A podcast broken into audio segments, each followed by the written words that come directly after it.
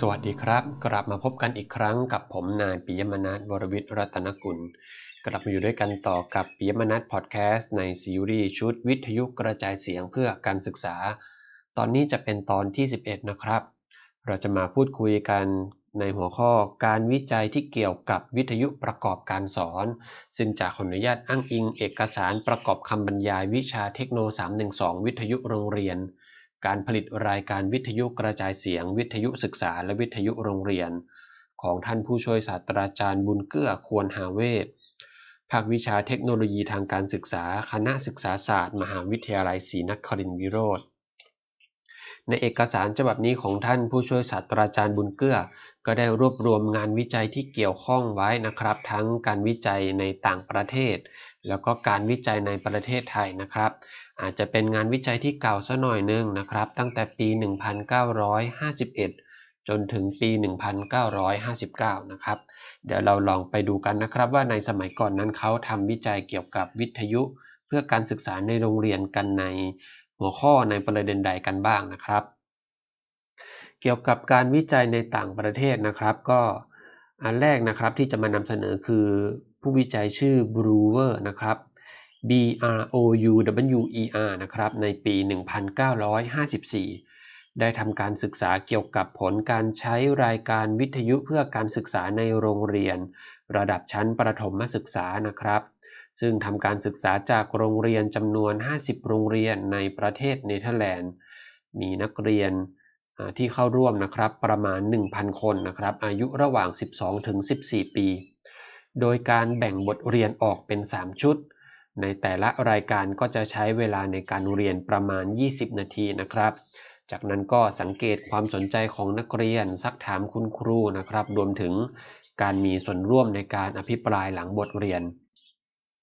จากการวิจัยนะครับก็พบว่าเเมื่อสอบถามคุณครูนะครับ คุณครูร้อยละ 90%มีความเห็นว่า การเตรียมสิ่งต่างๆ ก่อนการสอนเป็นสิ่งจำเป็น คุณครู ร้อยละ 95 คิดว่า การมีกิจกรรมติดตามหลังบทเรียนนั้นนะครับเป็นประโยชน์ ในส่วนของคำสั่งและเอกสารสำหรับครูนะครับ อันนี้น่าจะหมายถึงคู่มือครูเนาะก็มีความคิดเห็นที่แตกต่างกันออกไปนะครับ มีครูหลาย ๆ ท่านนะครับ คิดว่าไม่จำเป็นหมายถึงอาจจะไม่จำเป็นต้องมีคู่มือครูนะครับ อาจจะเนื่องด้วยคุณครูมี มีความสามารถในการออกแบบการจัดการเรียนการสอนที่อาจจะต้องปรับให้เหมาะกับนักเรียนในชั้นเรียนของตนเองนะครับ อาจจะแค่อาศัยตัวรายการบทเรียนมาเป็นสื่อหรือเป็นบทเรียน จากผลการวิจัยนะครับ ก็พบอีกข้อหนึ่งว่า การมีกิจกรรมติดตามหลังบทเรียนนะครับ โดยการใช้เวลาสั้นๆ หรือว่าใช้เวลาที่ยาวๆนั้น มีผลนะครับไม่ได้มีผลแตกต่างกันอย่างมีนัยสำคัญทางสถิตินะครับ แต่ว่ามีการมีกิจกรรมติดตามหลังบทเรียนนะครับ จะสั้นจะยาวก็พบว่าทั้งแบบสั้นและแบบใช้เวลายาวนี้นะครับ ให้ผลไม่แตกต่างกันนะครับ เมื่อสักครู่เป็นปี 1954 นะครับในปี 1958 นะครับ เฮนริช นะครับ ก็ได้ทำการศึกษาวิจัยนะครับ ชื่อผู้ทำวิจัยเนาะ เฮนริช H E I N R I S H นะครับ เฮนริชได้ทำการศึกษาเรื่องของความสำคัญของวิทยุโรงเรียน โดยการศึกษากับครูและนักเรียนจำนวน 54 ชั้นเรียนนะครับ โดยการใช้แบบสอบถามแล้วก็การสัมภาษณ์ พบว่าบทเรียนทางวิทยุจะประสบผลสำเร็จสูงได้นั้นนะครับ ถ้านักเรียนได้รับการกระตุ้นให้ทำกิจกรรมติดตามหลังบทเรียน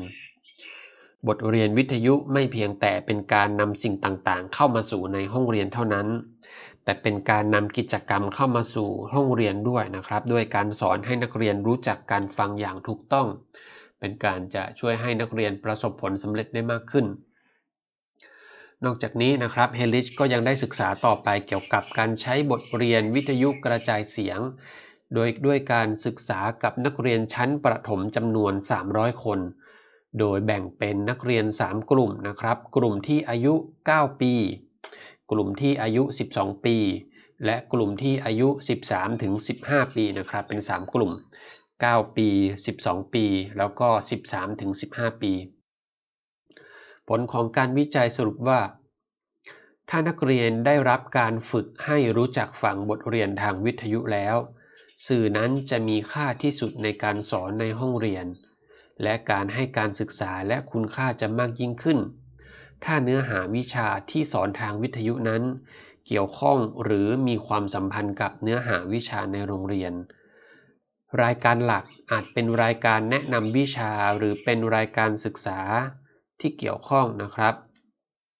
ที่สัมพันธ์กับเนื้อหาในวิชาเรียน อาจจะเป็นรายวิชาแนะนำรายวิชานะครับ หรือเป็นรายการที่ศึกษาในส่วนลึกของรายวิชาก็ได้นะครับ จากการสำรวจในครั้งนี้นะครับเฮนริสก็พบว่า บทเรียนทางวิทยุกระจายเสียงเหมาะสำหรับวิชาภาษาสมัยใหม่ สังคมศึกษาสำหรับชั้นโรงเรียนประถมนะครับ แล้วก็วิชาดนตรี ส่วนการวิจัยนะครับการวิจัยในรายการวิทยุโรงเรียนในแง่มุมของทางจิตวิทยานะครับ ก็มีผู้ศึกษาอยู่บ้าง เช่นฮอนในปี 1955 นะครับ H O R N นะครับฮอนก็ได้ทำการวิจัยศึกษาเกี่ยวกับเรื่องของความเข้าใจของนักเรียนเกี่ยวกับความหมายของคำนะครับว่ามากน้อยเพียงใด แล้วก็ศึกษาเกี่ยวกับนักเรียนในช่วงอายุต่างๆ ที่จะมีการจดจำความหมายแล้วก็รายละเอียดของรายการวิทยุได้มากน้อยเพียงใด ด้วยการทดลองกับนักเรียน 230 คนนะครับ อายุระหว่าง 7 ถึง 14 ปี แยกตามกลุ่มอายุนะครับ แล้วก็ให้ครูและนิสิตมหาวิทยาลัยเป็นผู้บันทึกผลนะครับ โดยการใช้แบบสอบถามแล้วก็เครื่องบันทึกเสียง จากผลการวิจัยในครั้งนี้นะครับ พอร์ตฮอนนะครับฮอนได้พบว่า เด็กอายุ 6-9 ปี ชอบรายการที่แต่ละฉากมีการเคลื่อนไหว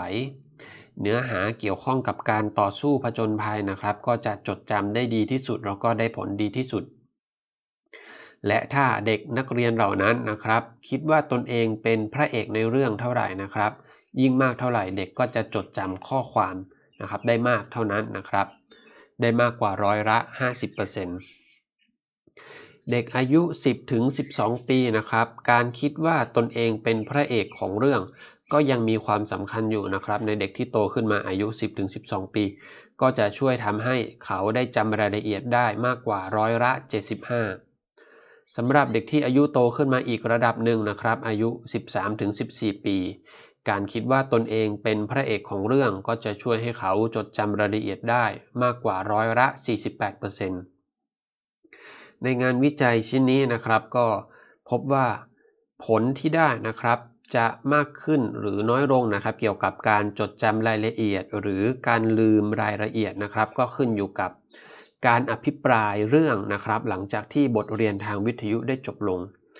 ผลนะครับก็คือว่ากลุ่มที่มีการอภิปรายหลังบทเรียน ลืมรายละเอียดไปร้อยละ10นะครับเมื่อผ่านไป 10 วัน แต่กลุ่มที่ไม่ได้อภิปรายหลังบทเรียนนะครับ เมื่อผ่านไป 10 วันลืมรายละเอียดไปร้อยละ 30 นะครับ ในด้านของเกี่ยวกับความรู้ความจำนะครับ ความเข้าใจการระลึกได้นะครับรูเพสในปี 1955 ก็ได้ศึกษาเกี่ยวกับการใช้รายการวิทยุนะครับ ด้วยการศึกษากับนักเรียนจำนวน 584 คน อายุ 6-14 ปี ใช้เวลาในการวิจัยนะครับ ระหว่างปี 1951 ถึงปี 1955 นะครับ วิจัยใช้เวลาถึง 4 ปีด้วยกัน โดยการแบ่งกลุ่มตัวอย่างเป็น 5 กลุ่มนะครับ กลุ่มแรกนะครับจะให้กรอกแบบสอบถามทันที หลังจากที่จบรายการแล้วนะครับ ส่วนในกลุ่มที่2นะครับก็จะให้กรอกแบบสอบถามหลังจากจบรายการไปแล้ว 1 สัปดาห์ กลุ่มที่ 3 จะให้กรอกแบบสอบถามหลังจากจบรายการไปแล้ว 4 สัปดาห์ กลุ่มที่ 4 นะครับ จะให้กรอกแบบสอบถามหลังจากจบรายการไปแล้ว 12 สัปดาห์ และกลุ่มสุดท้ายกลุ่มที่ 5 จะให้กรอกแบบสอบถามหลังจบรายการไปแล้ว 52 สัปดาห์นะครับ กลุ่มแรกนะครับทำทันทีกลุ่มที่ 2 นะครับ หลัง 1 สัปดาห์ กลุ่มที่ 3 หลัง 4 สัปดาห์ กลุ่มที่ 4 หลัง 12 สัปดาห์ แล้วก็กลุ่มที่ 5 หลัง 52 สัปดาห์ ผลนะครับปรากฏว่า เด็กจะเข้าใจเรื่องราวได้ดีถ้าเนื้อเรื่องนะครับ ถ้าบทเรียนนั้นเหมาะสมกับอายุของเขา โดยเฉลี่ยแล้วเป็นที่น่าพอใจ ในการทดสอบความจำทันทีนะครับ หลังจากบทจบบทเรียนไปแล้ว 1 สัปดาห์นะครับ เด็กลืมรายละเอียดไป 25% 4 สัปดาห์ลืมไป 39% 12 สัปดาห์ลืมไป 54% แล้วก็ 52 สัปดาห์นั้นนะครับลืมไปถึง 70%อันนี้คือถ้าไม่มีการอภิปรายหรือติดตามหลังบทเรียนนะครับ ไม่มีกิจกรรมหลังบทเรียน เด็กจะลืมไป 25% 39% 54%แล้วก็ 70%นะครับ เมื่อผ่านไป 1 ปีนะครับ 52 สัปดาห์ แต่ถ้ามีกิจกรรมติดตามหลังจากบทเรียนนะครับ หลังจากจบบทเรียน การลืมก็จะลดลงนะครับ นั่นก็คือ 1 สัปดาห์นะครับ ลืมไปเพียง 5% 4 สัปดาห์นะครับ ลืมไป 14% 12 สัปดาห์ลืมไป 29%แล้วก็ 52 สัปดาห์ลืมไป 41%นะครับ เมื่อดูตัวกลุ่มสุดท้ายนะครับ หลัง หลังเรียน 52 สัปดาห์ หากไม่มีกิจกรรมติดตามนะครับ ลืมไปถึง 70%แต่หากมีกิจกรรมเพิ่มเติมหลังบทเรียนนะครับ ก็ลดลงไป 41%นะครับจะเห็นได้ว่าการลืมลดลงอย่างมาก เมื่อมีกิจกรรมเพิ่มเติมหลังจากบทเรียน อันนี้คือเป็นการศึกษากับนักเรียนในระดับชั้นประถมนะครับ ในโรงเรียนนะครับ ในงานวิจัยถัดมานะครับเวนอนในปี 1951 นะครับ V E R N O N นะครับเวอร์นอนทำการศึกษากับกลุ่มทหารบกนะครับโดยการให้ติดตามรับฟังวิทยุนะครับตามปกติ แต่ให้บันทึกนะครับให้บันทึกระดับความยากง่ายของการพูดบรรยายและความน่าสนใจเอาไว้ และให้เขียนข้อความหลักที่จำได้จากรายการ ผลนะครับก็สรุปได้ว่า เราสามารถเร้าความสนใจของผู้รับฟังรายการด้วยนะครับ เราสามารถเร้าความสนใจของผู้รับฟังรายการด้วยการให้จดบันทึกนะครับ ระดับความยากง่ายและความน่าสนใจรวมถึงข้อความหลักที่จำได้จากรายการ เนื้อหาของการพูดนะครับเป็นสิ่งสำคัญ เนื้อหาการพูดบรรยายที่ดีนะครับ ก็จะทำให้ประสบความสำเร็จ เนื้อหาที่เกี่ยวข้องนะครับกับรูปธรรมนะครับที่คุ้นเคยกับผู้ฟัง ก็จะช่วยให้ลักษณะของรายการน่าสนใจมากขึ้นด้วยนะครับสำหรับการทำให้ผู้ฟังเข้าใจได้ดีนะครับ ก็ควรจะเป็นนักกระจายเสียงที่ดี แล้วก็มีหัวข้อเรื่องที่ดี ถ้าเป็นผู้พูดที่ดีนะครับ บางครั้งนะครับ อาจจะทำให้ผู้ฟังเข้าใจได้ดีกว่า ผู้เชี่ยวชาญในเฉพาะด้านนะครับ ที่มีความสามารถในการอ่านให้ฟังเท่านั้น สุดท้ายนะครับสำหรับงานวิจัยในต่างประเทศนะครับโอเลรอนนะครับ O L E R O N นะครับในปี 1955 1959 นะครับ ขออภัย 1959 1959 ได้ศึกษาค้นคว้านะครับ เกี่ยวกับรายการวิทยุที่จะมีอิทธิพลมากขึ้นนะครับ ถ้า ผู้พูดในรายการเป็นผู้ที่มีชื่อเสียงนะครับ แล้วก็มีความสัมพันธ์โดยตรงกับผู้ฟังนะครับ โดยผู้ฟังจะมีความสัมพันธ์โดยตรงกับชื่อเสียงของผู้พูดทางการออกอากาศนะครับ ผลการวิจัยก็สรุปได้ว่า ชื่อเสียงของผู้บรรยายนั้นนะครับ มีความสำคัญมากสำหรับนักเรียนในระดับชั้นประถมศึกษาตอนปลายนะครับ หรือไฮสคูล ลีลาและแนวคิดที่เกี่ยวข้องกัน ก็จะทำให้นักเรียนชอบนะครับชอบรายการนั้นอย่างมีนัยสำคัญ หนังสือแบบเรียนที่อ่านโดยผู้ออกอากาศที่มีชื่อเสียงนั้นนะครับ ให้ผลดีกว่าหนังสือแบบเรียนที่เขียนโดยผู้ที่มีชื่อเสียงนะครับเอาละครับเราก็ได้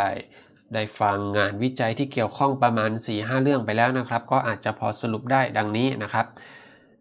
ในปี 1951 ถึงปี 1959 นะครับ เรื่องของ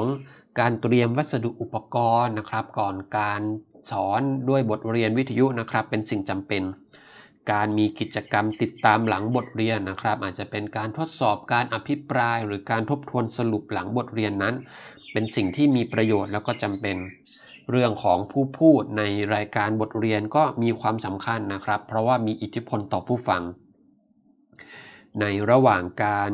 เรียนนะครับ ในระหว่างการฟังบทเรียนวิทยุ การให้จดบันทึกข้อความหลักนะครับ การให้จดบันทึกระดับความยากง่าย แล้วก็การพูดความน่าสนใจของการพูดบรรยาย ก็จะช่วยเร้าความสนใจในการฟังนะครับ ไม่ใช่แค่ฟังไปเฉยๆนะครับ อาจจะเมื่อลอยหรือเสียสมาธิไปได้นะครับ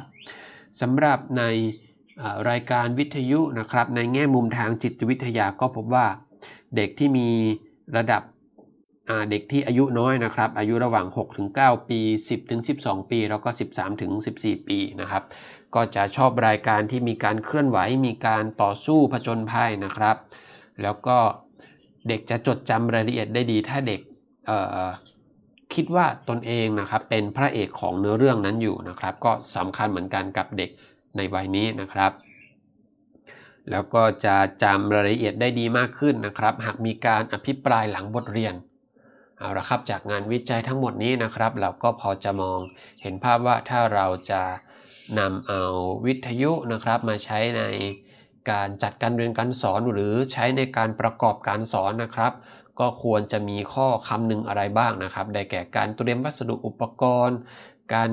อมอบหมายนะครับ การออกแบบกิจกรรมก่อนเรียน ระหว่างเรียนนะครับ กิจกรรมก่อนฟังบทเรียน ระหว่างฟังบทเรียน แล้วก็หลังฟังบทเรียนนะครับ ก็นับว่าเป็นสิ่งสำคัญในการเป็นข้อคำนึงในการออกแบบการใช้วิทยุนะครับ ในการประกอบการสอน แล้วเดี๋ยวในตอนต่อไปนะครับ น่าจะเป็นตอน 11.2 นะครับเราจะมาต่อกันในเรื่องของการวิจัยในประเทศไทยนะครับ ในการวิจัยในประเทศไทยเกี่ยวกับ บทเรียนรายการวิทยุนะครับ วันนี้ก็ขอลาไปแต่เพียงเท่านี้ก่อน และพบกันใหม่ตอนหน้าสำหรับวันนี้ สวัสดีครับ